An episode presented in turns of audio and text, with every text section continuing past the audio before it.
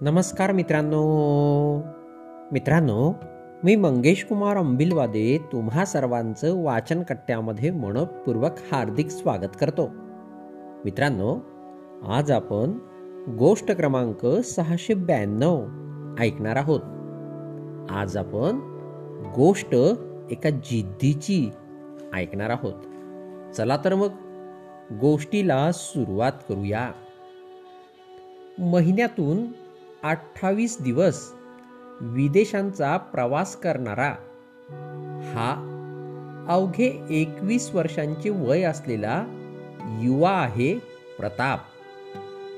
फ्रान्सने त्याला त्यांच्याकडे नोकरी करण्याचे निमंत्रण दिले आहे.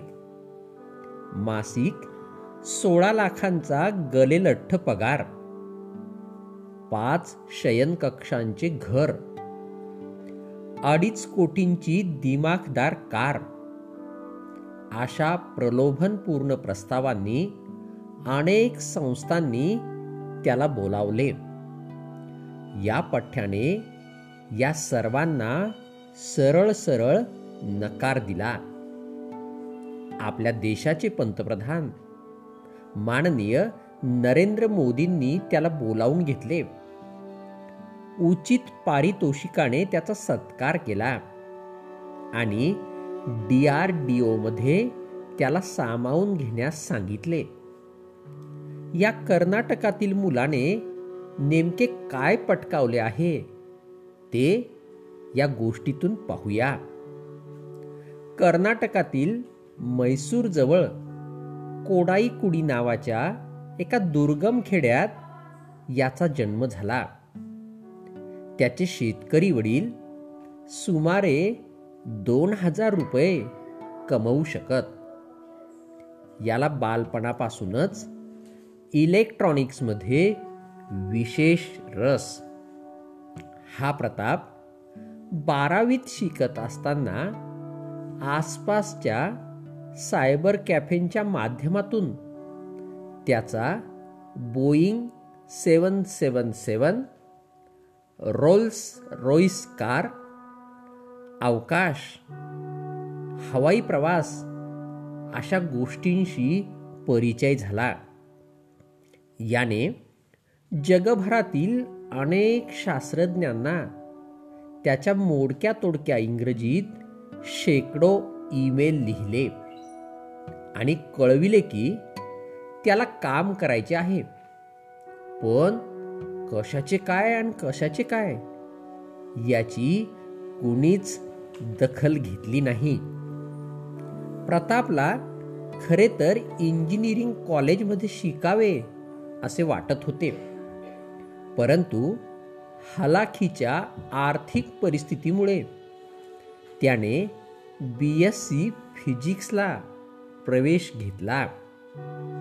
हेही त्याला अर्धतच सोडून द्यावे लागले. त्याला वसतिगृहाचे शुल्क भरता आले नाही. म्हणून तिथून हाकलून देण्यात आले. तो मैसूर बस स्टँडवरच झोपायचा आणि सार्वजनिक स्वच्छतागृहात कपडे धुवायचा. त्याने एकलव्याप्रमाणे C plus plus Java core Python या संगणक भाषा स्वतःच शिकल्या अशातच त्याला ई वेस्टपासून ड्रोन बनविण्याबद्दल समजले. सुमारे ऐंशी खटपटीनंतर त्याला असा ड्रोन बनविण्यात यश आले. आय आय टी दिल्लीमध्ये ड्रोन स्पर्धा आयोजित केली गेली होती. प्रताप तिथे भाग घेण्यासाठी विना आरक्षित डब्यातून प्रवास करीत करीत त्याच्या गावरान कपड्यात पोहोचला. त्याने दुसरे पारितोषिक पटकावले. त्याला सांगितलं गेलं की जपानमध्ये एक स्पर्धा आहे आणि तू त्या स्पर्धेत भाग घ्यावा. जपानच्या स्पर्धेत भाग घेण्यासाठी चेन्नईच्या एका महाविद्यालयातील प्राध्यापकाने त्याच्या शोध निबंधाला मान्यता देणे आवश्यक होते. हा प्रताप चेन्नईला प्रथमच जात होता. महत प्रयासाने प्राध्यापक महाशयांनी त्याच्या निबंधाला काही शेरे देऊन मान्यता दिली. शेऱ्यात त्यांनी लिहिले होते की शोध निबंध लिहिण्याची अहर्ता त्याच्यापाशी नाही. प्रतापला जपानला जाण्यासाठी साठ हजार रुपयांची गरज होती. मैसूरमधील एका भल्या माणसाने त्याच्या तिकिटाची व्यवस्था केली. बाकीचे पैसे शेवटी प्रतापच्या आईच्या मंगळसूत्राच्या विक्रीतून उभे केले. त्याच्या पहिल्या वहिल्या विमान प्रवासाने प्रताप एकटाच टोकियोला पोहोचला. उतरला तेव्हा तिथल्या खर्चासाठी त्याच्यापाशी उरले होते केवळ चौदाशे रुपये. महाग असल्यामुळे त्याने बुलेट ट्रेनचे तिकीट काढले नाही.